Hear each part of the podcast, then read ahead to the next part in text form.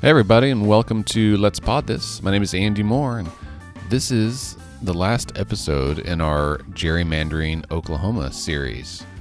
Now, over the last several weeks, we've talked to a bunch of really interesting and important people. Uh, we talked to Dr. Keith Gaddie from OU, a political scientist and someone who's arguably the most knowledgeable person in the state, um, one of the most knowledgeable in the country, about the subject of gerrymandering and redistricting. We talked to Dan Vicuña from Common Cause in California. We talked to author Dave Daley, who literally wrote the book on the subject and has another book coming out next year. And in this episode, we wanted to go back to the people, right? Back to the to those of us who are regular folks that are trying to fight for a better state or a better democracy. And so we're visiting with Katie Fahey from Michigan. She's a regular everyday Michigander who had an idea and made a Facebook post and a couple of years later had arguably one of the most ambitious and celebrated grassroots campaigns to end gerrymandering in their state. And they did it. They amended their state constitution and virtually eliminated gerrymandering from the state of Michigan, which is enormous. I cannot tell you how huge that is. I hope you really enjoyed this interview. Katie is funny and dynamic and has some really great lessons that I think are directly applicable to any of us who have a cause we're passionate about and who dream of a better democracy, a better America, uh, or a better Oklahoma in our case. So let's take a quick break, and when we return, our interview with Katie Fahey.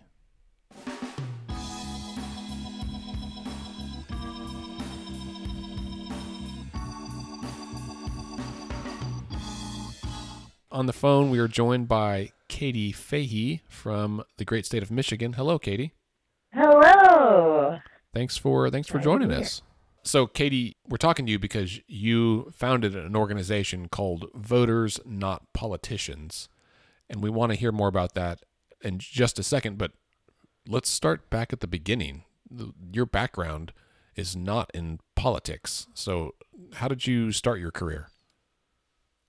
Yeah, so I uh, studied sustainable business, which is basically like business but with environmental and social people teaching so they can figure out how to be good for the environment, people, and business, as well as community leadership, which is kind of like a public administration, um, pu- uh, public service type of degree. But I actually really didn't even like politics. I always voted, especially in local elections, but started off in the grocery and recycling industry um, and then one day made a Facebook post that made that all change. When you say grocery and recycling, like was that two different jobs or was that in the same capacity? Because that's such an interesting pairing.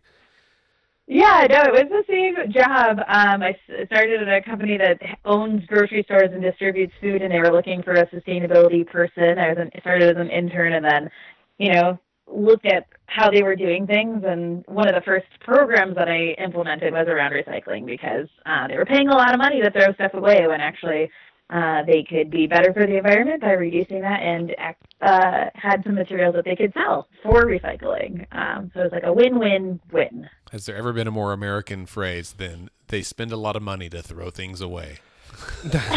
right. Well, it's you know it's astonishing. So uh, as you know, Andy mentioned, I've I was uh, recently on vacation and I was on a train on my vacation and started talking randomly to this guy who was sitting in the train seat next to me. Um, and he had founded a company. Like he was telling me like what his job, but like he worked in and around like the oil industry, but it was like he never said what he did. And so finally, I was just like, okay, Alan, like what do you do like exactly? and his like whole business is like environmental like cleanup of like big construction projects mostly focused around oil and it's just like wait like it's waste disposal and whatnot and apparently he makes i mean the appearances are he makes a lot of money doing that and he started i mean he literally started like cleaning up trash in like a field somewhere and hmm. now has this like giant company that takes these huge like waste it's yeah and i just that came to mind because yeah, it's really, really expensive to throw stuff away. Mm-hmm. Mm-hmm. It is. And actually, recycling tends to create more jobs as well as be better for other businesses too. So there's a lot of good benefits, and people, in their workplaces, like feeling like they're doing something that's giving back or at least being less wasteful. So it's a good field to be in. well, that's a good segue to our next question because you talked about starting something hopeful from a pile of trash. So you made a Facebook post, and and that and everything changed. Tell us tell us what happened there.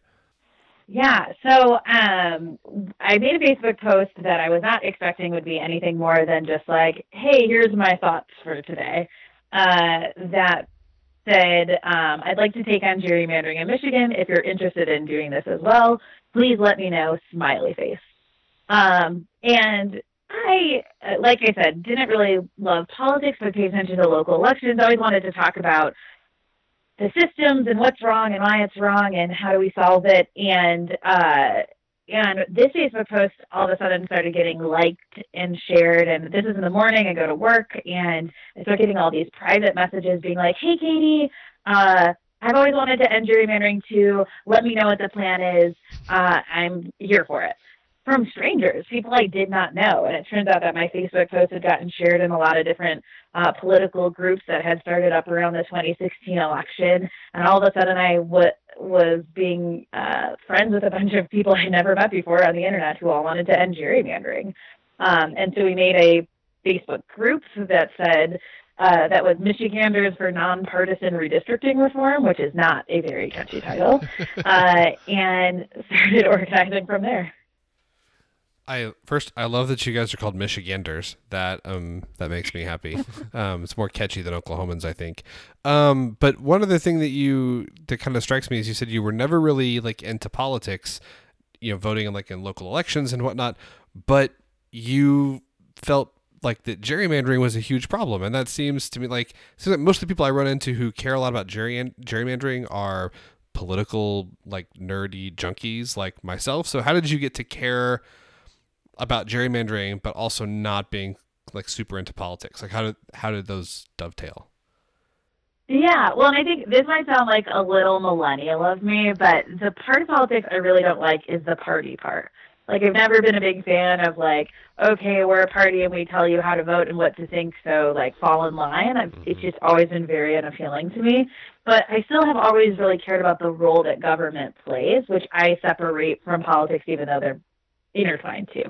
Um, and I remember learning about gerrymandering at a couple different points in my life, never thinking I would actually do anything about it. But like in elementary school, I remember learning about um, you're like learning about the political or the American Revolution and like how we were this country trying to stand for this crazy idea of like being for and by the people. And then you shortly learn right after about gerrymandering. It's kind of like a side note, but I have this distinct memory of saying like, wait, if we know that that's like wrong, then why don't we do something about it? And the teacher being like, well, that's the way it's always been. Uh, which is never an answer I've liked hearing no. uh, because I said so or if that's the way it is. Uh, and I remember learning about it again in uh, college. Um, and I think I always knew it was a problem still, and it really bugged me. In Michigan, we're one of the worst gerrymandered states in the country, um, and we're a very purple state. So we're a Democrat and a Republican state, and depending who happens to be in power right before the redistricting process, Democrats and Republicans have both manipulated the system to like put their will above the voters. Uh, and that was sometimes highlighted in local news and stuff too. But I think it just always stood out to me as one of those things where it was like, if we know this is so wrong, why don't we fix it? So you make this Facebook post and it gets shared a bunch of times, and all these people that you don't know are messaging you, and you make a group, and then what happens? yeah, so then I Googled how do you end gerrymandering. Um, that is very millennial. It is not like I, I do. Yeah, a Ballotpedia, super helpful. Um, and uh, and so we started organizing. I thought about what I thought political campaigns included. Uh, we had a bunch of people telling us what their skills were and why they were deciding to sign up. And so when I was looking at that, I was like, oh my gosh, there are some really amazing people who all care about gerrymandering, from people who were jazzercise instructors to people who had been vice presidents of Ford Motor Company. And I was like, if we can only get a couple hours from each of these people, how do we use that most wisely? So we came up with like a fundraising committee and a policy committee and an education committee and a outreach and partnership committee and wherever your skills lined up we kind of brought people together and then we talked about our plan of what do we need to accomplish together and who helps do what part. One of the first earliest things we had to do though was figure out which way do we want to end gerrymandering. In Michigan, we have the Citizen Ballot Initiative where if the citizens of Michigan write constitutional language, gather a bunch of signatures, then they can put something on the ballot for the general public to vote on. But we also could have tried to bring a lawsuit saying that the existing maps were drawn illegally, or we could have tried to work with our legislature to change it. But pretty quickly, we saw after doing some research that over the decades, many politicians had started trying to fix this problem, but it was never with bipartisan support. And it was, you know, the Democrats trying to do it while Republicans were in charge, and Republicans trying to do it while Democrats were in charge. So we saw that there probably wasn't a quick way to actually work with the people who are supposed to write these policies. Yeah. So you realize that if you're going to change the system, you might have to go outside the system to make it happen. Yeah, exactly. So you get all these people together, you start a campaign uh, I read the cheat sheet, and so I know that you went with a uh, a, um, a citizen ballot proposal where you gathered a whole bunch of signatures, right? And it was like what you you needed three hundred fifteen thousand, and you got like four hundred twenty five thousand, and you did it with like two months to spare in in your deadline, something like that. Yeah, yeah, yeah. Nice homework reading. Um, 315,654 registered Michigan voter signatures in 180 days.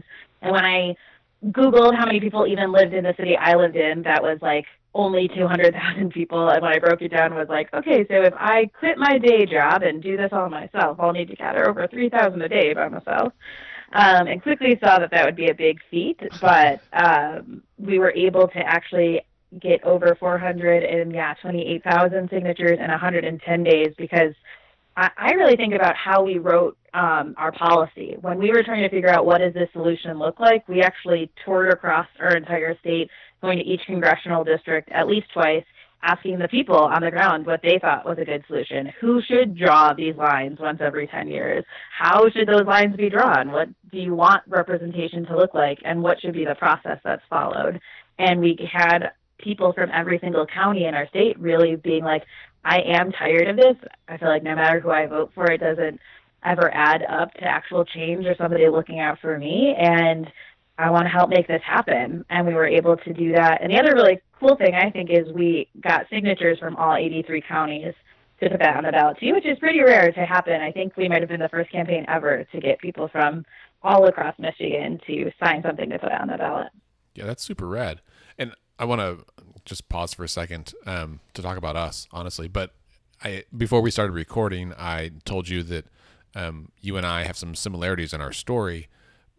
Our organization, let's let's fix this, started because I made a Facebook post and just invited my friends to go to the Capitol because we had a big budget shortfall, and I was like, we should go up there and you know talk to our legislators. And I didn't know who the legislators were. I'd never been to the Capitol, even though I live right by it. And the next morning, I woke up to a phone full of notifications from a whole bunch of like thousands of strangers that were like, "Yeah, that's great. I want to go with you."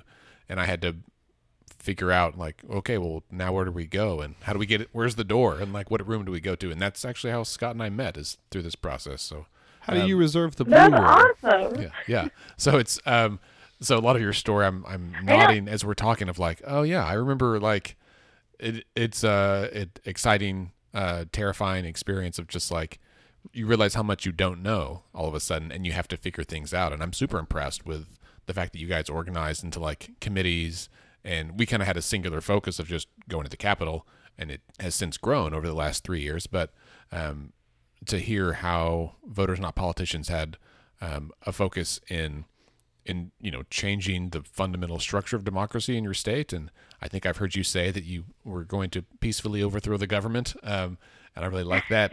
and so I think that um, the way you guys got organized, and then not just got organized, but found ways to connect with with the public throughout the state. Um, and I think to me that's one of the yeah i don't know if this was a similar experience for you but what surprised me the most especially in the beginning is just seeing how many people did already also care about this like I did and who were also really, really concerned. And it seemed like all of us had kind of been waiting for like, okay, well, but what do we do about it or how do we go do something and being able to finally find each other and even just being able to invite people into the process ended up being one of the huge ways we were successful because there's just not a lot of people saying, hey, do you want to be a part of the solution? Yeah. Well, and like Scott said, I don't think any of us would have guessed that gerrymandering would be the unifying message that people were dying to get involved with. right. Right. So you, you get your signatures. It gets on the ballot. You survive a couple of legal challenges from uh, the the people with a lot of cash, um, and this is going to be voted on. And it was voted on, I think, in 2018. Right? Is that? Mm-hmm. Uh, and uh, yeah. what happened? Yes. So we had an amazing result of 61% uh, of the voters voted yes on proposal two, which was our proposal at the time. And the other really cool thing that happened is we had, uh, so in Michigan, our populations are only in a couple of those 83 counties that I mentioned earlier, but we won almost every county. I think we won like 66 or 68 of them, um, which is pretty uncommon to do. Uh, but made me feel like we really implemented something that people, no matter where they lived, whether it was urban or rural or um, northern Michigan or southern Michigan, really wanted. And the important part of that is any solution to gerrymandering means that instead of a small group of people once every 10 years going behind closed doors and making these really important decisions, you're opening up that process to a lot more people having a say. And seeing so many people across our state say, yes, I want to try this new way, gives me a lot of hope for a lot of people participating in this process, which they now can for the very first time. Yeah. Well, you know, I we've been doing this series about gerrymandering, and we've talked to folks from across the country uh, about the issue and how it's done in other states. And you know, I think there's roughly 14 states now that have some kind of independent commission like system and people are like well what's mm-hmm. the gold standard i was like there's there's 14 different ways to do it because it's the it doesn't it's not a one size fits all thing for each state and and depending on if their process allows for initiative petition or if it has to go through the legislature or what that is but i think they all boil down to one thing right that the way that it's been done where politicians pick their own voters anything besides that is got to be better right like that's the way yeah. that's anything besides the foxes guarding the hen house is going to be um, a fundamentally better system. And there's just degrees of betterness, I think, from there. Yeah, there's a huge conflict of interest with the way that it's done right now. And the thing that really stuck out to me was, you know, I knew that, but then once I started getting into it and even just doing more research on the conversations that happen right now between elected officials around these decisions, instead of looking at the people of the state as people, as constituents, as people who live in communities that have schools and water and roads that like they're depending on their officials to be able to have a functioning government to continue to like provide those services. Instead of looking at people like that, they're literally just trying to guess if somebody votes Democrat or Republican to figure out if they want their votes to count more than other people's or less than other people's. Or they're looking at them as, will they vote for me over the person who's running against me? And there's just something that feels inherently wrong about that and out of touch with the country that we have and the country that we live in, the, the foundation that we have in a democratic republic. And I think that's actually another reason for why solutions coming from the people of the state is even more important so that it can stay about that thing of how do we actually have a representative government where these lines are drawn to represent us, the people. Yeah. So um, I think we wanted to like have a chance to reflect back on your campaign and and find out out of all the stuff that you did. Scott's looking at me funny. No, okay. Um, thinking about all the stuff that you did um, during the campaign, what was the most the most challenging aspect of of the campaign? That's a great question, and there are probably a couple. Um, one was I didn't anticipate how hard working in the political process it would be as somebody who was just a regular person who hadn't done political campaigns before. Mm-hmm. Uh, just like any industry, who you know um, helps out a lot. and even just being able to try and turn in paperwork and have somebody respond to it because nobody knew who we were because we were just regular folks. Um, we got paid less attention to, and that was really shocking and in the beginning pretty disheartening. The other part of that too is when our opposition started, they treated us as if we were in politics all the time, which is just eye opening. You know, you hear about things like fake news, or you hear about things like um, uh, things not being written in a truthful manner, or uh, you know, the the lengths people will go to try and discredit somebody, and that was starting to happen to us. All of us, uh, you know, on top of our day jobs, dropping kids off at um, school and all of that, thinking and working as hard as we could to do something that we saw was good for our state, and then having like false ads written about us or put into the newspaper or I was sitting on a panel uh, with somebody who said that the Facebook post was a hoax. And it's just so like, bizarre. Like, it's no, such a bizarre place to be because you're like, what? I, I, I was, I was there when I wrote it though. Right. like, like, it, was, exactly. it wasn't. it wasn't. It wasn't the deep state. Like I, I wrote it. I wonder if yeah, one of the articles said I had like worked on like three national political campaigns, and I was like, no, I don't. And then we had all this secret money, and I'm like, we have no money. Literally, we don't even have a bank account yet. It was so eye opening though because you always hear about that kind of stuff happening, and then being the one who's in that position, I think it was probably one of the biggest adjustments for me um, and for our team too to figure out what is the right way to navigate this too. And honestly, the right way was just by calling it out for what it was and saying like this is the world we live in and like when somebody says something's a lie like directly being like it it it isn't actually and here's this and here's that or like you know of course the people who are currently drawing the lines are going to say something like that right. being able to call that out from a perspective that was just looking out for the people of michigan was really powerful um but man, it took some adjustment to to be in that all the time. You know, I've in talking about this issue, I've it's occurred to me that it's not it's not a partisan issue it's a power issue right like it, people will make it right. partisan and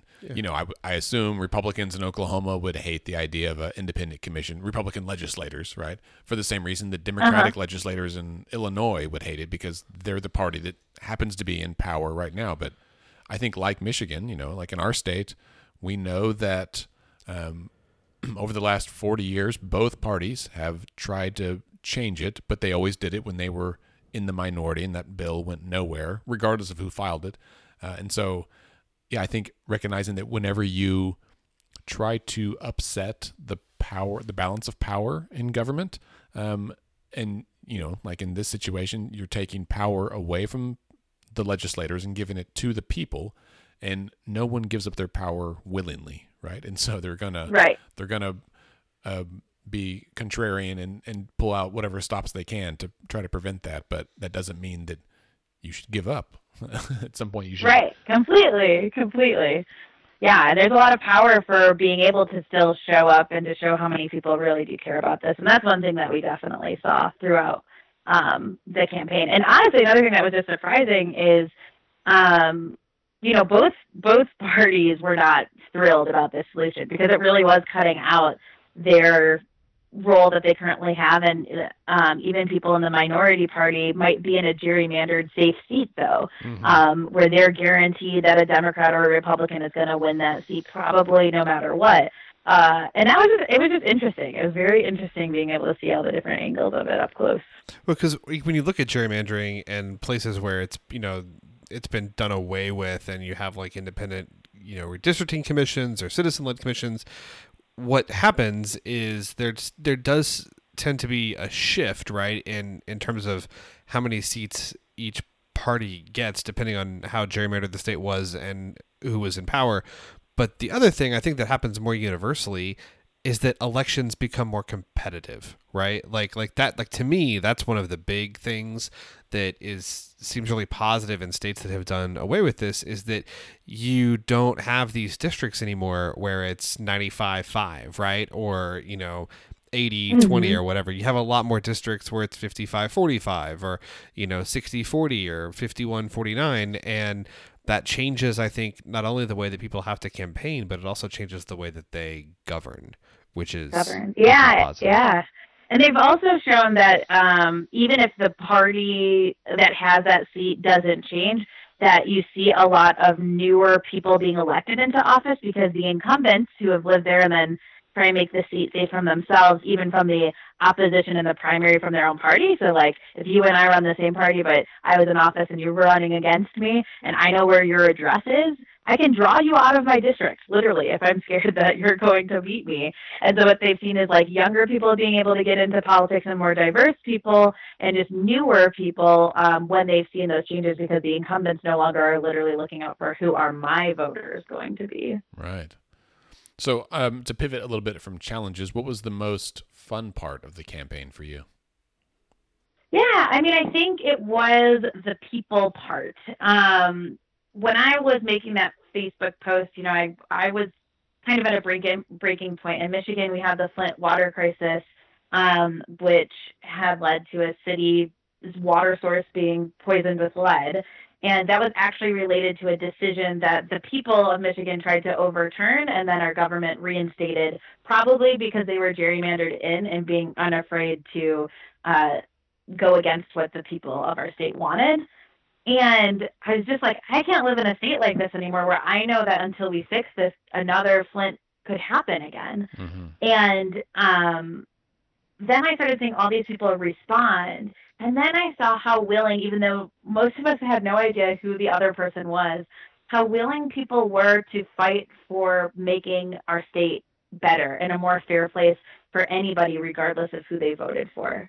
Um, people would donate their time and their energy and their money and their creativity. We had people make quilts that helped educate about gerrymandering and come up with songs. We learned that Independent Citizens Redistricting Commission is the same number of syllables as supercalifragilisticexpialidocious, all because we had an amazing volunteer who figured that out. Um, and willing to cut clipboards and go and talk to their neighbors about civics. Like they would hang out at rest stops on Thanksgiving because it's the busiest travel day of the year in Michigan and talk to their neighbors about gerrymandering and how and what it meant for them. Um, just because they saw that nobody else was going to do it for us. And that was just inspiring. It reminded me a lot of what back in fourth grade or whatever grade it was when I was first learning about our country and then immediately learning about gerrymandering, what I had thought and felt like our country could be. Um, and to see that community to see how much people really were just trying to fix it for everybody for decades to come into the future too so that we could start trusting our government again was just really inspiring and um, i'll never forget it. That's that's amazing. If you is our last question i think. If you were going to go and start all over is there anything you would do differently? And if so what would that be yeah, well, when we were first starting, like nobody really would take us seriously or help. Um, and I don't blame them because they're like, you're a group of people that met online and are trying to amend the Constitution to end gerrymandering. It is a, um, it is maybe skeptical sounding, but that really stuck with me. And part of what I'm doing now is with a group called The People, but it's trying to take the lessons that we learned um, from voters, not politicians, and just help other people who are working on redistricting campaigns or any campaign not have to recreate the wheel and start from scratch every single time. Like one of the things we started with was like a Google spreadsheet, which is like an a spreadsheet that's online that uh, anyone can edit. That people just started writing over each other's names, like that kind of simple stuff of like, oh, one day we will need to be able to manage all the email lists that we have because we were starting from scratch.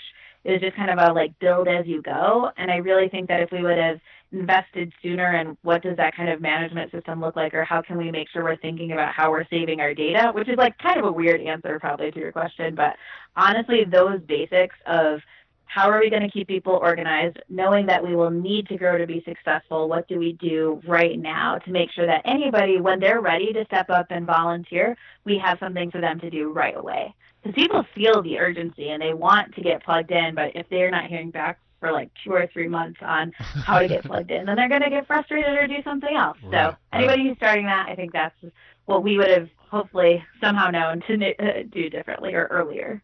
That does not sound weird at all. That makes perfect sense. I, I would say. okay. Scott and I are we are perpetually, uh, and Scott's the uh, on the board for Let's Fix This, but he and I both are kind of tech nerds as well. One of the many kinds of nerds we are, and so we're constantly trying out new apps to see if it does something just incrementally better, and then if so, can we scale this to use it for you know managing uh, voter turnout data for the whole state or something. So, um, yeah, Yeah. trying to find those right tools is a big deal. It is, especially when you know you have a lot of people who want to participate. It's uh, and technology opens that so much, especially with connecting people's skills and what they want to do and how much time they have. Once we figured that out, that's how we were able to get you know 10,000 active day-to-day volunteers. Um, but because they each had their own way that they were contributing, that helped us build something from a Facebook post to a, a successful campaign. That's really amazing. That is amazing. Um, well, Katie, again, I really appreciate you taking the time to visit with us uh, and kind of walk us through um, a, a very short version of what I can only imagine was an amazing experience uh, and campaign uh, up there. And, and you guys won. I mean, that's at the end of the day, you started online and then you ended up amending the state constitution uh, and making a better democracy from it. So well done. Yes, and I feel like we need to start a club of people who make Facebook posts that lead to changing stuff. I, I will found that Facebook group with you. Okay, that's good. All right. You all heard it here first. Katie, thank you so much for your time and uh, great work in Michigan. yes, thank you guys, and keep up the good work in Oklahoma. And that brings us to the end of this episode. Thanks again to Katie Fahey for joining us. This concludes our Gerrymandering Oklahoma series. I hope that you've enjoyed it, and if you haven't, please go back and listen to the previous episodes in this series, as well as our criminal justice reform series that we did earlier this year. Next week, we're going to take a break from our series platform, and we've got a special episode with OU athlete Peter Daggett. We're going to talk about the issue of paying collegiate athletes, uh, whether or not that's a thing that should happen. California just passed a law. I've heard it's going to be proposed in Oklahoma next year. This is a very topical thing. So join us for that. It uh, should be a very enlightening conversation, I hope. And then after that, we will come back with our healthcare series. We're going to do three or four episodes about various aspects of the healthcare industry and its direct impact on the lives and the pocketbooks and the you know mental health, overall health of your fellow Oklahomans. Should be a really great series. Scott and I both with a background in healthcare. It's something that we're both very interested in and, and arguably passionate about. So hope that'll be great. Uh, on that note, have a great week.